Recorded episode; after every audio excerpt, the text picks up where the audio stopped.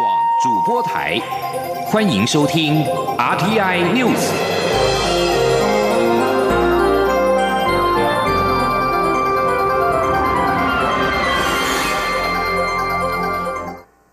各位好，我是主播王玉伟，欢迎收听这节央广主播台提供给您的 RTI News。新闻首先带您关注，行政院会今天通过被视为同婚专法的司法院释字第七四八号解释施行法草案。行政院长苏贞昌在院会当中表示，行政院作为全国最高行政机关，必须依法行政，必须尊重公投结果，更必须遵守等同宪法效力的大法官会议解释，所以不修民法。行政院在即将提出的专法草案当中，平等保护同性婚姻的自由。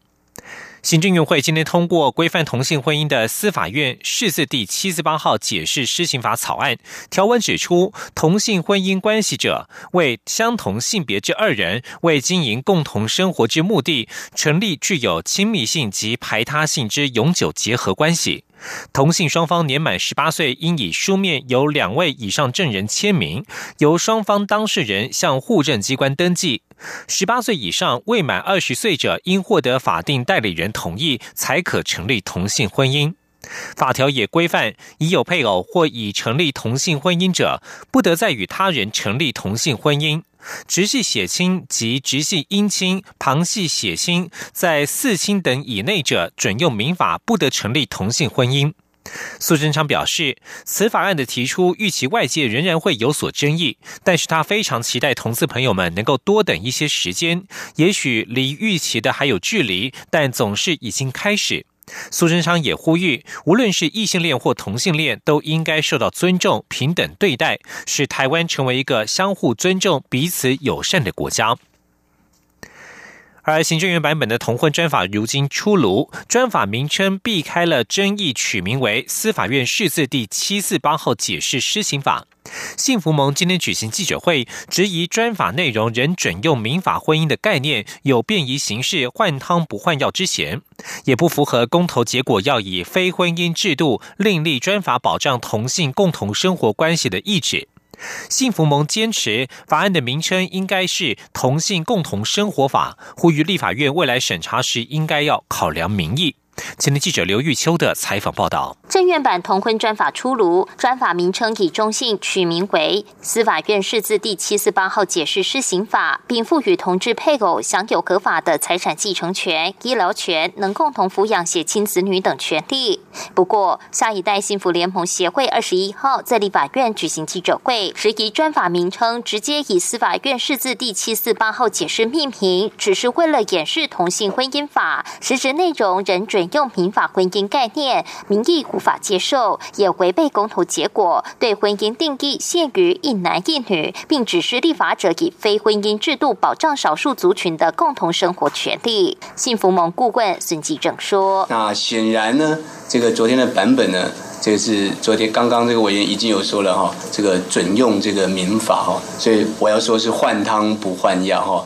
我想这样便宜的这样的一个形式哈，呃。”我想人民是无法这个投七十七百六十五万张的这样的民意哦是没有办法无法接受，因此呢。我想，新闻盟今天在这边开这个记者会，也是代表这大多数台湾的人民在这里这个高声的疾呼哈。幸福盟坚持同婚专法的名称应明定为同性共同生活法，并进一步提出立法原则，包括对于同性二人相互间的身份关系与法律称谓，明定为同性家属，允许可组成家庭同居一家，并互负共同生活照顾义务，但不发生婚姻关系，也不给予。于亲子关系不列入收养制度，针对他方对于一方的未成年子女照顾保护，可参酌民法第一零九二条的规定，得因就学、医疗等生活照顾事项，于一定期限内以书面委托他方行使共同监护的职务。幸福盟并呼吁立法院未来审查此案时，应该参考民意，否则民意将会反扑。幸福盟也不排除上街抗议。中广播电台记者刘秋采访报道。而对于行政院版本的同婚专法，支持同婚的伴侣盟则表示，他们的重点是以婚姻自由的平等保护来检视这一部法案当中哪些权利义务有或没有被涵盖。包括同志结合的关系是否被称为婚姻，所做的登记是否叫做结婚登记，是否互称配偶，在实质权利方面是否赋予相等于民法婚姻配偶所具有的完整权利义务，若有被疏忽遗漏或明文排除，也必须检视是否合理或者能否补足。另外，伴侣盟指出，对于这部特别法相关的其他特殊条款和配套措施，包括了收养、跨国婚姻的成立、人工生殖的平等禁用以及跨性别婚姻等等，这些重要权利未来也不能被忽视。继续关注两岸焦点，香港保安局日前提出修法建议，容许香港政府以单次个案方式，将在香港的嫌犯引渡至台湾、澳门以及中国受审。时代力量立委徐永明今天提出示警，他认为这无疑是把台湾视为中华人民共和国的一部分，甚至未来在香港的国人也可能成为第二个李明哲，因此他要求行政部门应该适时表态。陆委会表示，政府绝对不会接受任何以消灭国家主权为目的的作为。法务部也表示，任何司法互助都必须建立在平等、尊严、互惠的基础之上。前天记者肖兆平的采访报道。去年，一名香港男子在台涉犯杀人案后逃回香港。尽管我方地检署提出逃犯移交请求，但依旧没有下文。后续，香港保安局建议修法，主张删除现行法有关移交逃犯不适用于香港以外的中国其他地方条文。对此，时代力量立委徐永明二十一号提出警讯，因为修法方向无疑是将台湾视为中国的一部分，恐怕类似李明哲的。案件会不断发生。他说，他们的条例内容里面其实是把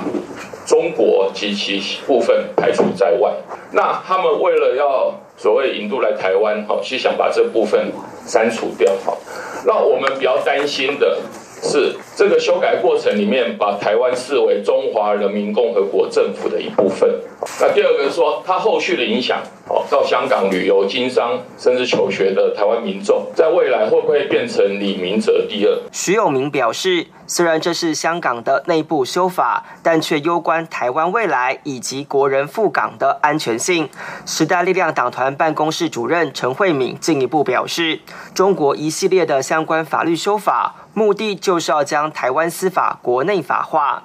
针对立委的疑虑。陆委会港澳蒙藏处专委黄庭辉表示，相关修法建议在香港内部引起争议，外界也提醒可能会威胁在港国人的安全，因此陆委会除了呼吁港府审慎注意修法外，也会密切注意后续发展。同时，他更强调，如果港府是以一个中国前提进行修法，并与我方交涉，这点陆委会绝不同意。他说，如果他们以一个中国为前提来做修法，那我们交涉，的我们是不会接受。那么陆委会这边必须强调，政府不绝对不会接受任何以消灭国家主权为目的的作为。所以我们希望港府还是应该以双方的人民的福祉优先来做一个考量，然后妥善的处理这个案子。法务部国际及两岸法律司检察官刘怡君表示。法务部向来是在对等、尊严、互惠原则下处理司法合作事务，因此法务部也不会排除香港所提出的司法互助。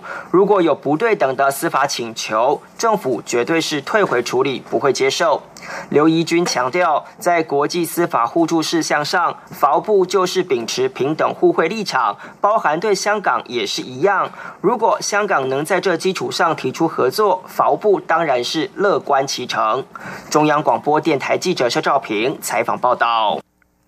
继续关注台湾的外交工作进度。蔡英文总统日前在外交部春宴向各国驻台使节代表再度强调，台湾愿意与理念相近国家携手合作，为世界做出更多贡献。外交部今天表示，今年仍会争取以观察员身份出席世界卫生大会 （WHA）。这项工作的难度虽然很高，但是外交部认为有我的动能正在不断的提升。前天记者王兆坤的采访报道。针对今年推动参与世界卫生大会的相关规划，外交部国际组织司司长陈龙锦表示，参与世界卫生组织是政府全年不会间断的一项工作。今年的目标仍是争取以观察员身份出席世卫大会，目前正与友邦及理念相近国家沟通讨论，并于四月七号的世界卫生日之前对外说明相关具体措施。在世卫组织一月举行的执委会上，美国、日本七个友邦都为台湾发声，我方对此感到鼓舞，会持续努力争取。陈荣景说：“那我们相信，有我的能量是在持续的成长。当然，呃，我也必须很坦白的跟各位报告，难度当然是相当高了。OK，但是这 momentum 这个动能是有不断的在提升。此外，欧洲议会国贸委员会日前首次召开正式公听会，讨论台欧盟经贸关系，有十几位跨党团欧洲议会议员出席。”并呼吁欧盟应采取前瞻性思维，尽早开启台欧盟双边投资协议影响评估作业及正式谈判。外交部发言人李宪章表示，这一场公听会再度展现欧洲议会对台湾的友谊与支持，并为推动台欧盟双边投资协议持续累积动能，相当具有意义。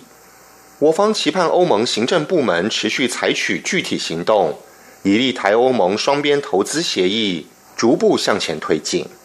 中央广播电台记者王兆坤台北采访报道。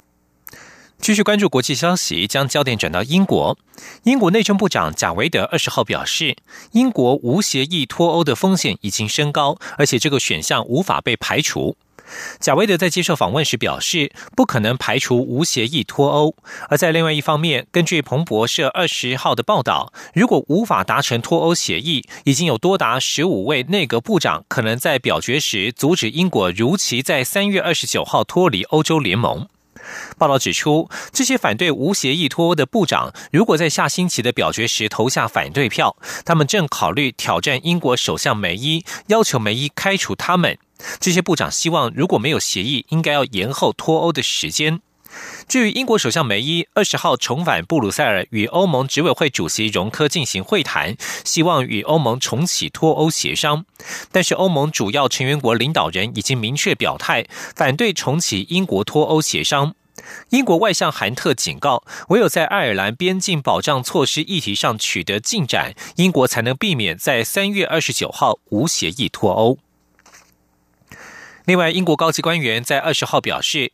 英国能够控制使用中国华为技术公司电信设备的风险，而且未发现华为进行任何恶意活动的证据。这番话反驳美国指控华为协助中国政府进行间谍活动。根据路透社的报道，英国国家网络安全中心执行长马丁指出，英国尚未决定第五代行动通讯五 G 网络的安全政策，但是使用华为的设备将受到精密监督和政府的严格控管。马丁在布鲁塞尔一项网络安全会议上表示，英国对华为的监督机制堪称是全世界最严格和严密。华为因为与中国政府的关系而面临西方的严格检视，美国更带头指控华为帮助中国进行间谍活动。对此，马丁表示，美国政府应该主动提出相关情资。华为力抗美国对欧洲盟友的施压行动，英国现在是主要的战场。如果英国决定允许华为参与建设五 G 网络，那么其他国家将密切关注其动向。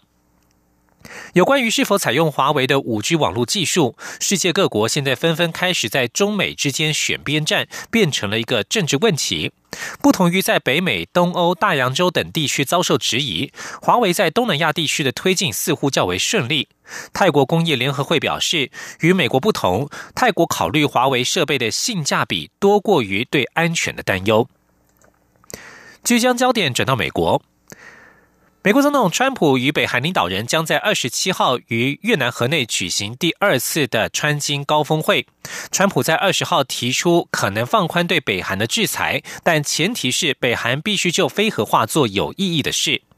川普二十号在白宫向记者表示，考虑放宽对北韩的制裁。他同时也表示，他预期在河内高峰会之后会再与金正恩会面。川普表示，即使去年六月新加坡高峰会之后，非核化缺乏实质的进展，但是他不认为北韩不愿意非核化。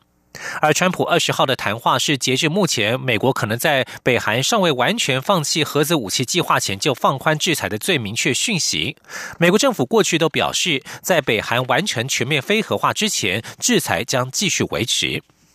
以上新闻由王玉伟编辑播报，稍后请继续收听央广午间新闻。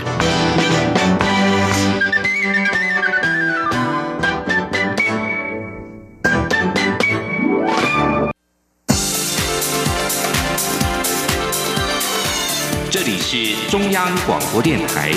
台湾之音，欢迎继续收听新闻。欢迎继续收听新闻，我是陈怡君，一起来关心医疗方面的消息。卫福部二零一三年起提供经费设立了台湾国家眼库，由台大医院承接，五年多来成效卓越，不仅大幅扭转过往仰赖国外眼库角膜的进口，改以国内捐赠移植为主。台大医院胡方荣教授团队更改写了菌血症不得捐赠角膜的国际思维，研究成果也登上了眼科国际顶尖期刊。也因为摘取与保存角膜的品质大幅提高，卫福部已经将移植国家眼库角膜纳入了全民健保，可以造福更多的民众。记者江昭伦的报道：台湾过去由于器官与角膜捐赠风气不佳，过往将近有百分之六十的移植角膜依赖国外眼库进口，且因为长途运输、震动与温度变化，容易导致角膜内皮细胞数目减少，影响角膜移植手术成效。受赠患者也必须支付国外眼库处理角膜的费用，约新台币五万到十几万元，影响病人重见光明的机会。有鉴于此，卫福部二零一三年提供经费设立台湾国家眼库，由台大医院承接，在眼科教授胡方荣研究团队带领下，建立多项标准作业流程，严格控管角膜品质，更采取多项策略提升角膜捐赠数量。其中最重要的两项成就，包括角膜摘取方式由传统的整颗眼球摘取，进展到可仅摘取眼角膜，并为捐赠者防止异眼片。另一项重大成就，就是在摘取角骨膜瓣后，立即执行微生物培养，确保角膜品质，提升菌血症捐赠使用率，改写菌血症患者不得捐赠角膜的国际思维。胡方荣教授说：“只要你在消毒好、环境好，有做微生物的把关。”菌血症的病人的角膜，不论是它的内皮细胞密度、它的污染率、它的使用率，跟它的手术成功率，都跟非菌血症是一样的。所以，我们这个是目前全世界第一个有用严谨的比较性的一个研究来证实菌血症在把关的情况之下，它的品质跟安全性是可以不用有疑虑的。那这样也不再辜负这些菌血症捐赠者的大爱。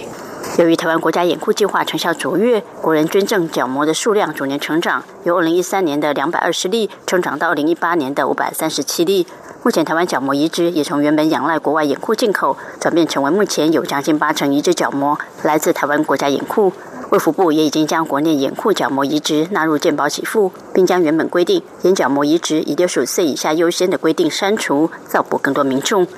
卫福部医事司司长石崇良表示，台湾国家眼库控管角膜品质大幅提升，希望这样的成果可以让更多民众了解，提升国人角膜捐赠意愿，加惠更多病友。中国电台记者张超伦台北采访报道。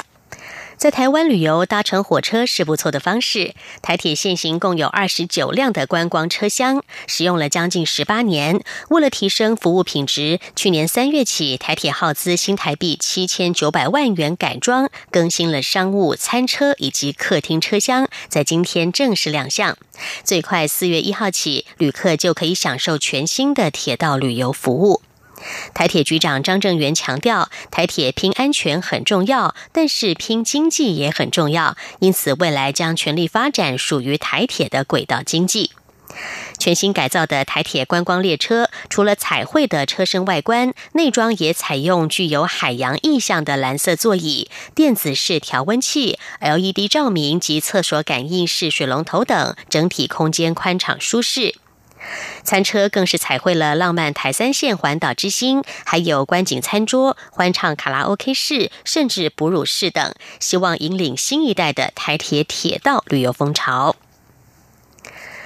文教消息，教育部在最近公布了最新的统计，台湾各级学校侨生、港澳生的人数，从二零一一年到二零一八年的七年之内，大幅增加了九成，达到两万八千八百零五人，其中大部分都是来台就读大专校院。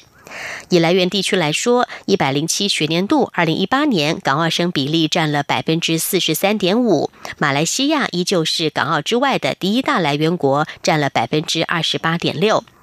另外，来自新南向国家的侨生人数也逐年增加。来自越南的学生近年人数大幅成长，一百零七学年度已经占了百分之十一点一。来自印尼的侨生则是从占百分之六点九成长到百分之八点九。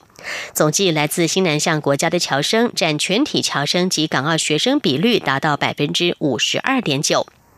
教育部将侨生、港澳生人数的成长归功于台湾数十年推动侨生教育的成功。另外，近年法规松绑，增加了补助奖学金，开办建教侨生专班，并且放宽毕业后留台工作条件等等，都有利于大专招收侨生及港澳学生。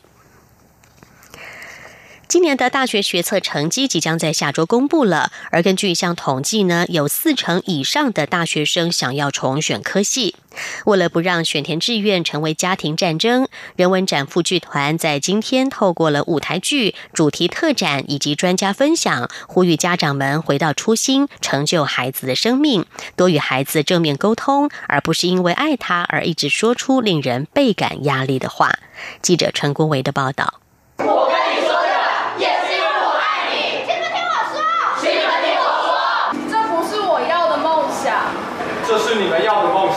兴趣可以当饭吃吗？你考不上大学就完了。人文展副剧团透过十四岁到三十三岁的年轻演员，呈现家长的盼望以及孩子内心的呐喊。导演林立清因女儿的升学压力以及看到自优生寻短的报道，让他决定制作这出名为《我的未来谁的梦》舞台剧。剧中演员吴信汉今年二十五岁，就提及以前爸妈对他的关心，总让他喘不过气。尤其印象最深刻的一句话，就是考这么烂。还敢拿来给我签名？我直接冲出家门，把门用力的甩上。那在甩上的当下，我一直听到我妈在背后大哭的声音，以及我爸冲着门对我怒吼。那其实当下我心里是非常的焦虑，非常的不安。那一直到我上大学，甚至是大学毕业之后，我一直在思考一个问题：孩子跟父母之间到底要应该要用什么样的方式去沟通？去了解彼此之间的问题以及需求。大学学测成绩即将公布，有些家庭可能将上演选填志愿战争。爱你一辈子守护团执行长肖慧英呼吁家长要常醒思自己内心的爱，就会更了解自己与孩子，也能摆脱情绪和社会价值的困扰。当我们心里回到说，孩子，我就想要支持你成就这样子的一个想法在的时候。你其实就不是我了，因为我们的主题说“我的未来是谁的梦”，这句话支持并成就你的生命就已经讲清楚了。人文展夫剧团将于三月上旬在基隆及桃园演出，即日起也在台北车站星光人寿大楼一楼举办“影响我人生的一句话”特展，期盼透过亲子互动及醒思，让孩子未来能走出自己的梦。中央广播电台记者陈国伟台北采访报道。关心国际情势，委内瑞拉的政治情势持续的动荡。驻联合国副武官陆军上校齐里诺在二十号与社群媒体发布影片，宣布他已经承认反对派领袖瓜伊多为委内瑞拉的临时总统。此举更升高了委国总统马杜洛下台的压力。在瓜伊多一月二十三号自行宣布担任委国临时总统之后，与现任总统马杜洛双方阵营在不断的较劲。目前已经有五十多个国家承认瓜伊多。这位年仅三十五岁的千禧世代，究竟是如何挑战委内瑞拉长期以来的强人政治，并且得到了国际认可呢？请听我们以下的专题报道。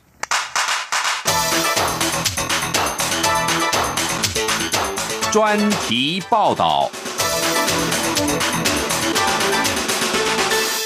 委内瑞拉在面临史上最严重的经济危机困境，以及马杜洛不被西方国家承认的独裁选举之后，反对派领袖现年三十五岁的国会议长瓜伊多，在一月自行宣布为临时总统，并且获得五十多个国家的承认，包括美国在内。此后，双方除了进行政治外交攻防，也在社群网站和公开场合上较劲。瓜伊多和马杜洛这两个太阳，让人看到了光谱两端的政。政治人物有何不同，以及千禧世代的翻转政治。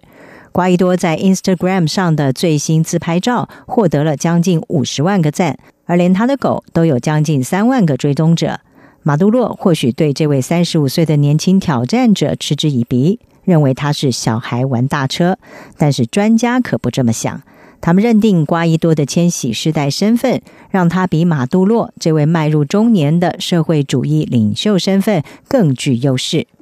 瓜伊多就像一般的千禧世代一样，价值观和作风和上一代迥然不同，是一群处于网络的时代。他在十二号的大型抗议活动中向群众说：“我要拍一张自拍照，这样他们就可以看到你们的脸。我希望人们看到希望和喜悦的脸。”这番话让现场挥舞着委内瑞拉国旗的支持群众大声欢呼。瓜伊多在今年以前几乎是默默无闻的人物。不到一个月时间，他已经成为拥有三百万 Instagram 粉丝以及一百二十万推特追踪者的委内瑞拉名人。从政治学家的角度来看，这个新崛起的政治人物拥有千禧世代敢于挑战权威、乐于尝试不同方式定义自我的各种特质。政治传播专家卡尼扎雷兹就说。瓜伊多是属于千禧世代的一部分。他补充说，他接管了社群媒体世界，他够真实，能够善解人意，能够即兴发挥，展现真实的自我。